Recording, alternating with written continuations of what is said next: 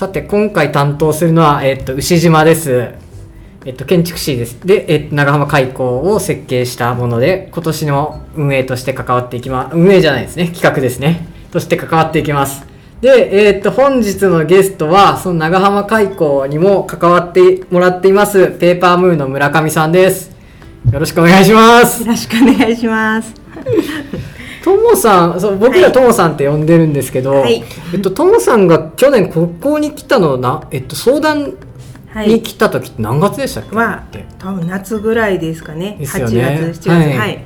それで、えっとまあ、僕らとい一緒に、はいまあ、僕らのデザインっていう企画をやることになりました、はい。それで今もうすでに3回行われていまして今日はその僕らのデザインについて、はいまあ、聞いていきたいと思います、はいえっと、まずともさんに自己紹介からお願いしますはい。えっと、長浜在住の、えっと、村上智子と申します。えっとえっとグラフィックデザインを主にしているんですけれども子供が生まれてから、えっと、工作ペーパームーとして工作のワークショップとかをさせていただいてあと写真家の浅井千穂さんとあのへんてこ写真館っていうので写真の背景をクリスマスとかハロウィンとかはし、えっと、写真の背景を作らせてもらってます。あと村上座というのがあって、えっと、仲間たちで私の周りの仲間の人に協力してもらってえっとアニメーションの映画を作って映画館をあのマルシェなどで出展して上映しています。あと僕らのデザインを昨年の秋からウッシーさんと郁恵さんと3人で活動させていただいてます。ともさんまだ緊張感が伝わってきますね。あそうですね。ともさん本当になんか工作がすごいできるなっていうことで、はい。そもそもやっぱりあれですもんね。びえっと美大科で工作あをま短大で。短大で、はい。そうですよね。学ばれて、はいそれでず今までずっと長浜市なあまあずっとというかまあ長浜市を拠点にそういったはい工作とかで子どもたち相手のワークショップをしてきたっていう感じですかね。そうですはい、わかりました。じゃあちょっとまず僕らのデザインについてのちょっと説明をしてもらいましょうかね。また長くなるかもしれない。いいですよ全然。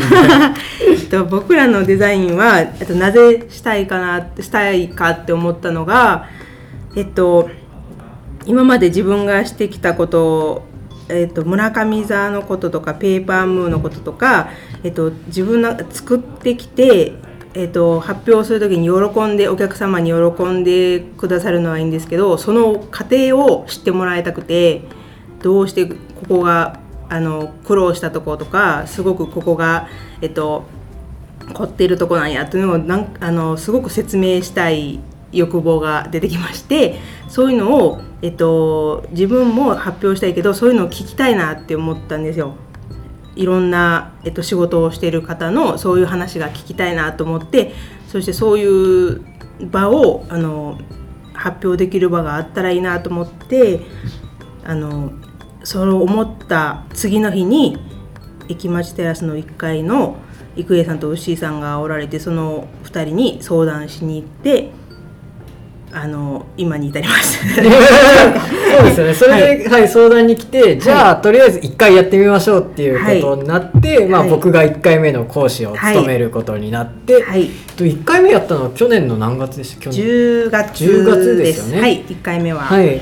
その時はテーマが、えっと、広、みんなで、そう広場に対して、はい。まあみんなで何か作ろうっていう形で、まあ、かなりその具体的な場所に対して結局参加したのが小学5年生うん、ぐらいぐらいから、まあ、はい。中学生ぐらいまでの人が、えー、と全部56人参加してくれて、はい。まあ、それでみんなでそこで、えっと広場を観察したりとかして、まあ、ワークショップで話し合ったりした上ではい。模型を作ってもらうっていうことをやりましたね。はいはい、で、えっと、つそれで1回目を終えて、まあ、2回目はちょっと場所を変えて、はい。えっと、竜王のアウトレットパークそうです。の、はい。えっと、一部をお借りして、まあ、やりましたと。はい。でこれも対象が小学生からえーっとこっちも中学生ぐらいですよね。あはい。でも大人の方もあ大人の方も参加されて、ははいい、この時はえっと課題がえっとなんだっけな、えっとあ課題がえっとみえー大きな屋根を作ろうっていう課題で、まあうんはい、こちらはもっと課題を抽象的にはい。な課題にして、うん。まあ、これも、えー、と簡単な屋根の種類とかをうん。レクチャーした上で自由に大きな屋根を作ってもらったっていうあ大きな屋根ですよね、あれ？うん大きな屋根ですよね、はい。を作ってもらったっていうことですね。はい。で次の3回目が、はい。今度はあれ小学生を対象。あもう何何歳でも OK にしました、OK ねはい、はい。だからファミリーの方お父さんも参加して作ってくださった方もいるんで、うん。でもほとんど小学校1年生とかが多かったですね。うん。今回3回目のテーマって、えっとはい。あ3回目のテーマは、はい。えっ、と雨。雨具。雨具。はい。うん。雨具で防水アイテムを作ろうっていうので、うん。えっとカッパとか傘、えっと、長靴がない時にもしあのいろんな材料で袋とか、えっと、ゴミ袋の袋とかレジャーシートとかガムテープとかの材料で雨具を作って、えっと、実際に上から天井からじょうろで水を流していただいて実験しようといううんうんテーマです。はいあとさしあの浅井さん浅井千穂さんに写真を撮ってもらいました。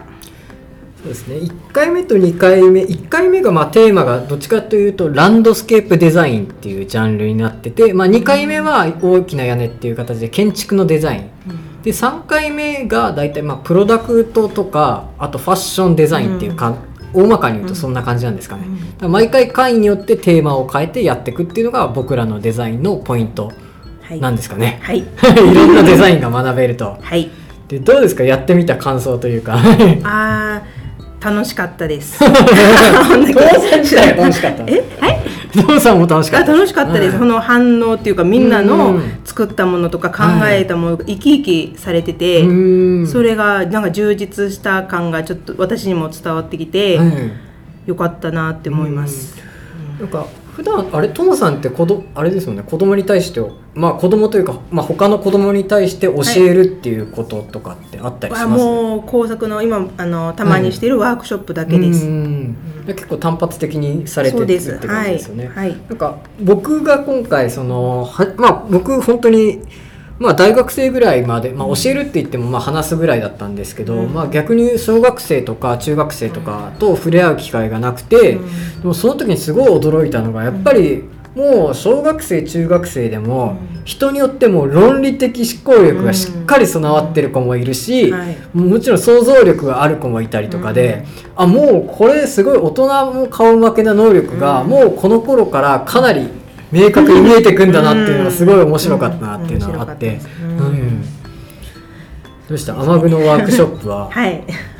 そういう発見というかなんか。ああ、そうですね。うんえっと。そうですね色も色とかこだわる子とか、もう帽子を頭には絶対かぶらんっていうこだわりの子とか、あとお母さんとお父さんが娘さんのために作られてもうめちゃくちゃデザインセンスが良かったりとおかーえ絶対濡れないようなぼあの完全防備をする子とーか、うんいろいろあるなと思って。ですよね。雨具を作って最後に外でじょうろで水をかけて、はい。はい。実際に濡れちゃったとか、腕を作るのを忘れたから、はい。そこが濡れたとか、うん。そういうのもあの、はい。えっと、検証結果で書いていただいて、うんですよね。その写真を浅井フォトスタジオの浅井さんに撮ってもらって、はい。はい浅井さんはい。それも贅沢ですよね。プロのカメラマンに撮ってもらえるっていうので、はい。なんか本当写真も見させてもらったんでその時僕はちょっとはいいなかったんですけど、うん。はい。すごい子供たちがもういい顔になってましたよね、うん。そうですね、しかも私らでは、よくあそこまで作れるなってすごいうん感心しました、うん。そうですね。短時間で、うんうん一応時間も制限40分って制限してたんですけど、うん。ちゃんとちょうど皆さんその時間内うんに、うん。あの考えてくださって、ええ。うん。そっか僕が講師やった時は全然時間が足りないことが多くて。模型はそうです、はい逆にそのともさんとか前もって時間とかって分かるものです。か子供がこのぐらいの時間かかって作れるとあかーそうですね。それ大体、あのその時間いつもは20分ぐらいのワークショップが多いんで、はい。あのギリギリあのていうんですかねほとんど8割ぐらいは自分で用意して、うんうん。組み立てて、うん20分ぐらいでできるようなワークショップを考えていて、40分は正直長いのか短いのかが分からなかったんですけど、うんあ今回でも40分で十分な制作時間やなと思いました、40分で制作してその後あれ写真撮あ影ってそうです。全部で1はいプラス時間ぐらい。1時間はいそうですね。そのこの間僕が12回目講師やって驚いたことがもうす集中力の高さが本当にびっくりして、ね。いや大人だったらこんな集中力続かないなっていうのもあって、うん。最初1回目やった時もう3時間丸々休憩時間用意してたのに、休憩も取らずに ずっとやってて、あもうこれは全然大人顔負けの集中力だなっていうのはすごい僕は全然しそういうの知らなかったんで、うん子供っていうとなんか秋っぽくて集中力続かないっていうイメージがはいあったんですけど、やっぱ楽しいことになると本当に大人以上の集中力発揮するんだなっていうのはうん。すごい僕もなんかこの集中力学ばないとなっていうのはすごいね。はい感じましたね。うん。うん。ですね。その僕らのデザインをその今後どうしていくのかっていうのが、多分これから話していかなきゃいけないなと思ってまして、はい。それでやっぱりそのともさんとしては今後やっぱちゃんと収益の形にしたいっていうのはやっぱあったりしますかね、そうですね。収益にしたい。やあのそうですね。あの講師の方いろんな講師の方に、えっと使ってもらいたいのでその方にえっと出す出すお話しする、うん。えっとそうですね。報酬をうんどうにかしたいなとは思ってます。そうですよね、うん。いやそこが結構活動のなんかネックになってて、はいせっかくこんなに楽しくて、うん。参加者からもすっごい良かったですって言われるんですけど、はい。やっぱりそれを収益化しないと、はい。やっぱ続けられないですよね。よ。はい。はい。結構用意するも大変だったりとかうん。ただやっぱ子どもたちが喜んでくれてるので、はい。とりあえず今はできてますけど、はい。やっぱりちゃんとした、うん。まあ、教室うん。としてやっていきたいと。やっていきたいですね。続けたいです。うん。それってやっぱり具体的な場所が欲しいとかっていうより、まあ、まずはい当分はあれですもんね、長浜開港そうです。そ使っていただいて、はい。はい。定期的にちょっと子供向けのうんワークショップとかうんやっていきたいなっていうのはすごいありますよね。はい、あります。うんえ、ともさん次やりたいテーマとかあります？ああります。あるんですけど、はいこれはちょっと相談せんとあのウッシーさんと郁恵さんに相談せんと微妙なラインでなんですけどいいんですかね？いやいいですよ。今言ってもらっって。て マスク。あ、マスク？ええ。マスクを、はい。まあみんなマスクが当たり前じゃないですか。うんそれをまあ一応ウイルスとか風邪とか予防にマスクをするっていうのがいいっていう前提で、うん。でもそれによって例えばずっとマスクしてると表情があのちょっと落ちてくるというか、うん。笑うことが笑顔が減ってくるとか、うん。あと聞こえづらいとか、うん。あとは何ですかねうんいろいろまず、まあ、衛生面もありますし、でもいいこともあったりあのいいことはまあ飛沫防止にもなるし、うん。えっと女性の人だったら化粧しなくてもうん。いいとか、だからいいとこと悪いとこをうん。今一度ちょっと考えてみて、うん。その上であの開発してみる。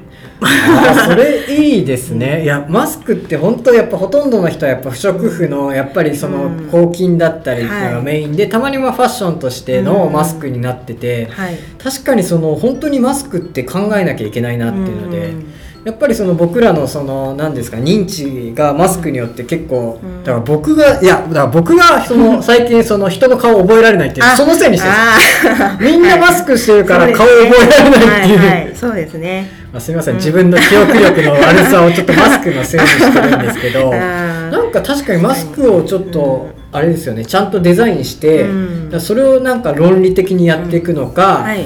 ですよね。すごく、まあ、例えばその顔の表情、まあ、口元が開いてる、まあ、機能のないマスクっていうのも 逆に言うとそういうのもありだったりして、うんなんかそのマスクをちょっと子供たちに考えてほしいですよね、自由な考えで。はい。そしたらなんか僕らに気づかないよううなん。視点でマスク作ってくれるのかなっていうので。ああそうですね。これやりたいですね。ただ問題講師はどうしますか。そうですね、はい。どういうジャンルの講師をうん。見た目やったらファッションデザイナーとかもうんいらっしゃいますけど。それかプロダクトデザイナーの人でも。あー。うんまあ、それかまた我々でしっかり練ってやるっていうのもいいですしうん。うん。まあ、どなたか講師やってみたい人がいたらちょっと このラジオもし聞いてくださったらちょっと講師やりたいですっていうのはぜひ長浜海溝に来てもらってお願いします。誰かマスクの作り方を作り方というか教えてほしいですよ、はい。確かにそのマスクだったら、まあ、今の本当にデザインの考えがしっかり学べるのかなっていうの、はい。いろいろ考えることもあってすごくいいですよね、はいそれやりたいです。ん。じゃあ次回開催はいつになるかわかんないですけど、わかんないですね。そうですよね、はい。ちょっとそのあたりもまた我々で練って、はい。はい。やってみたいですね、はい。他になんかやってみたいテーマとかってあります？あとですか。あとでもファッションもうんしてみたいですし、うん。コロナ禍じゃなかったらうん。料理、あー料理の味付けとか、うん。味のあのただの料理教室ではなくって、またデザインを含めて例えば、まあ、あのお皿とか、うんうん。お皿の盛り付けもそうですしあうんあと味の味変っていううん味変、何何かに醤油かけたらどうなるとか、うんそういうのもデザインなのかなと思ってー確かにそれ料理もやりたいですよね。料理もやりたいですね。いやそうですよね。料理って言っても普通の料理教室だったらもううん。あらかじめはい。レシピがあってその通りに作ってもらうだけじゃないですか、はい。はい。それってひまあ、ある意味、まあ、必要だったら料理本でできる人はできちゃうし、うんだったら確かにそもそもいや本当だって料理人だったらそのお皿一つ選ぶじゃないですか、はい。うん。どういうお皿が良くて、うん。じゃあこのお皿の色例えばそのお皿に対して、まあ、ササラダを盛りますって言った時に、はい。じゃあサラダどういうサラダなの？それに対してうん。お皿から選ぶじゃないですか、うんそれで盛り付けもちゃんと構図、うん。ここにトマトがあってとか、はい。彩りとか、うん。あと余白を作ったりとか、本当に細かくデザインされててまず見た目からです、はい。で、うん。味付けもすごいじゃないですか、うん。味付けも本当の微妙なものを 感じ取って、うん。そのデザインするっていうのが絶が対それも面白いですよはい。ね。、それがそうです。あの聞きたいです。生徒になって、うん。この先生たちがどうしてるのかっていうのをうん。聞きたいですね、うん。うん確かにそれって、まあ、ある意味完成したものは、まあまあ、ある意味まずくてもいいというかあ そうですね。なんか料理教室とかってはい。なんか失敗しないようになってるじゃないですか、でもそれって失敗することもなんかできたりして、そうですね。なんかすごい子供たちが学ぶには、まあ、大人がやっても楽しいです大人がやったら食材もったいないとかあ食いますけですけど。どはい。そのあたり多分食材ロスとかうまく考えて何かできたらいいですよやね、りたいです。はい、うん。いやこれもこれもやりましょう。は いどなたかいらっしゃるこれもそうですよね これもプロの料理人はい。でちょっと時間あるなっていう人がいたら はい。やってほしいですね、本当に。そうですよね。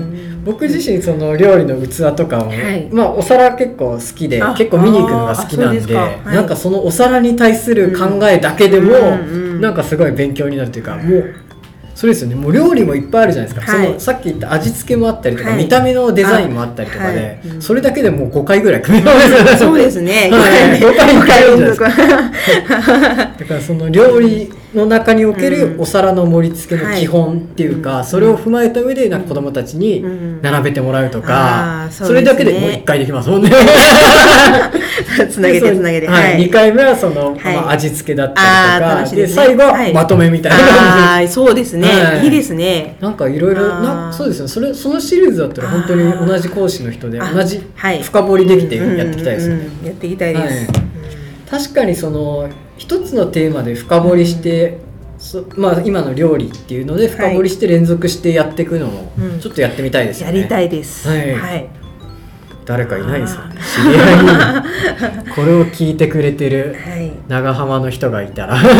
お待ちしてます、はい。いや意外とこのラジオ聞いてる人が結構いるらしいので、はい。僕もびっくりしてます。こん最初は誰も聞いてないんじゃないかと思ったらむしろもうともさんも聞いててくれたので、はい全部聞いてます、ですね。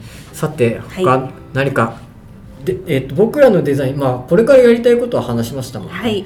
なんでそうなんですよね。今後なんか僕らに対するリクエストとか、なんかこれやってもらいたいとかって逆にあったらすごい聞いてみたいなっていうのもそうでありますね。ね。聞いてみたいですはいね、ままあ、とりあえず僕らも今まだ仲間を探してるっていう状態で、まあ、はい。やりたいこととしてはまあデザインを通じて、うん。まあ、教育ししていく、うん。大きく言うと、はい。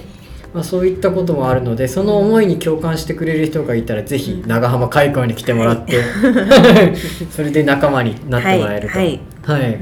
ですよね。本当にデザインって言っても今やってるのは本当形にするものだったりとか、はい。あと、そうですよね。なんか僕らのデザインってそのシステムっていうか、はい。その中山郁恵君がやってるような、はい。もう形にしないデザインっていうのもちょっとやってみたいですよね。やってみたいです。あの難易度がちょっと高めですけどはいやりたいですね。うんなんかそういった時はあれだよね。あれですよね。まあなんかもう子供の対象がまあ中学生高校生そうですね。その場合はそうなりますね、うん。企画とかイベントとか。うんうんともさんとしては今やっぱ一番教えたい年齢ってあったりするんですか、年齢はあー欲を言えば、うん。今ののの幼稚園児小学うん校うん。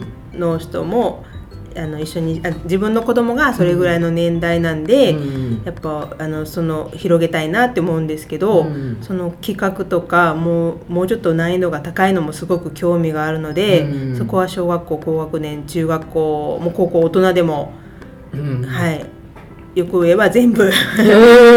なんか幅広い人に対してやっぱ届いてほしい本当は。はい。ほのちょっと分けてですけど、うん。小学校向けは小学校向けで、はいちょっと大人向けは大人向けとかうん。分けてしたいです、えーそしてゆくゆくはもう長浜にちゃんと場所を構え。はい。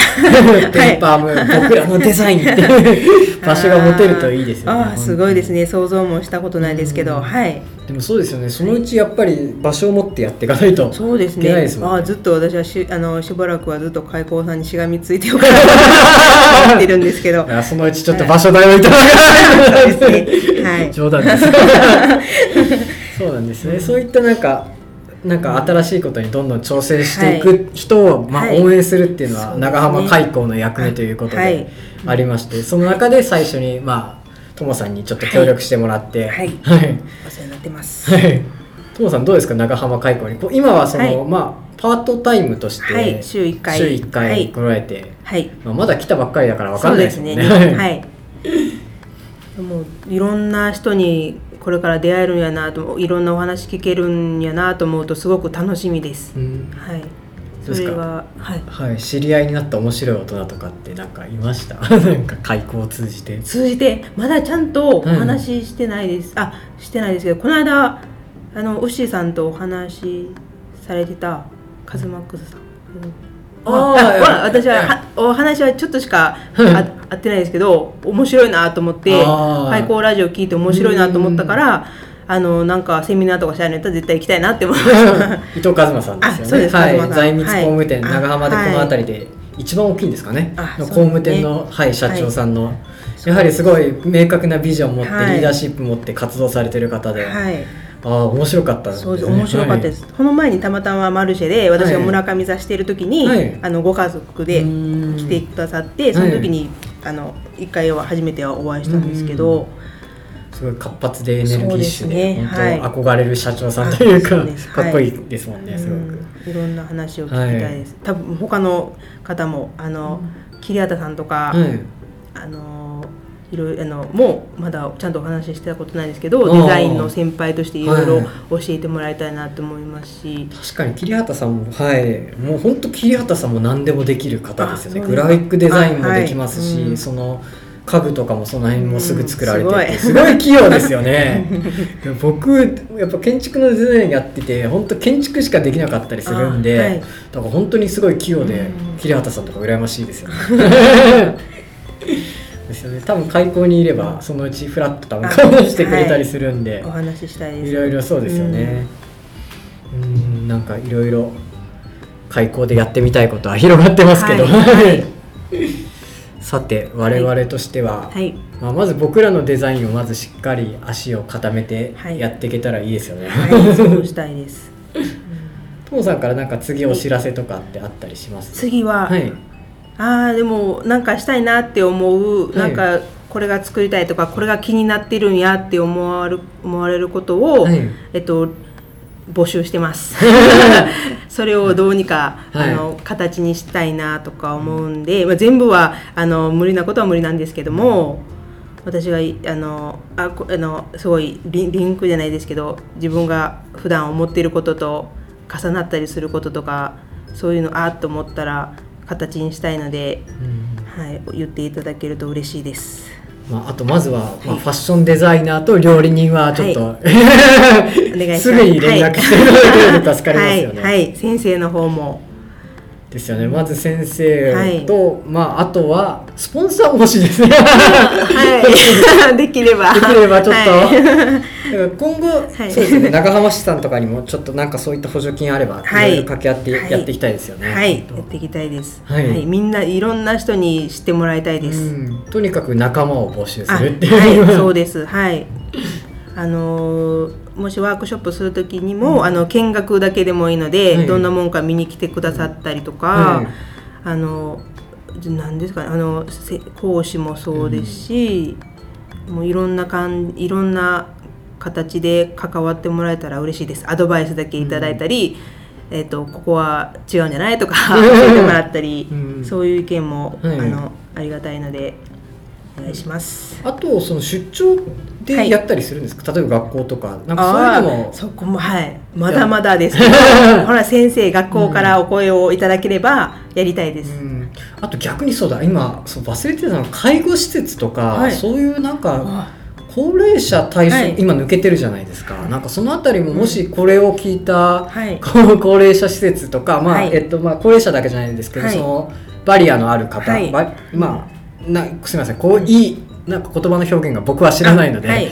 そのバリアのある施設の方とかで、うん。はい。何かその辺もなんか僕らのデザインが、うん。まあを通じて何かデザインではい。一緒にできたら楽しそうですよね。そうですね。なんかはい、今までその僕らやっぱ子供に対してちょっと集中してたんですけど、はい。そね。れをなんかままず試験的うん。にそういった大人の施設とかでもはい。なんかやっていけたらなとは僕は思うんで。そうすねはい。わ、はいかります。わか私もあのそのいろんなジャンルの方あの、はい学校の方とかうん。社会人の方とか、はい。あの福祉施設の方とか、うん。いろんな方に合わせるのも、うん。まあ、僕らのデザインかな合わせて、うん。その作る用意するのも企画するのも、うん。僕らのデザインでありたいので、はい。はい。何でもチャレンジしたいです。というわけで本当に声を、はい。まあ、まだ そうですね声をかけてもらいたいはい。段階なんで,、そうですね。これを聞いた人がいて、はい。その教育、まあ、デザインを通じる教育に興味があったら、まあ、まずは開講に来ていただければっていうことですね。さて他トムさん言いたいこととか最後にあります？もう。えはい。え言いたいことはもう喋りきりました。そうですね。そうです。はい。もうどんどん僕らのデザインを広げていきたいなと思うのでよろしくお願いします。はい、はい。よろしくお願いします。じゃあ、えっ、と、今日は、はい、そろそろ時間なんで終わりにします。はい。それでは、今後ともよろしくお願いします。ありがとうございました。ありがとうございました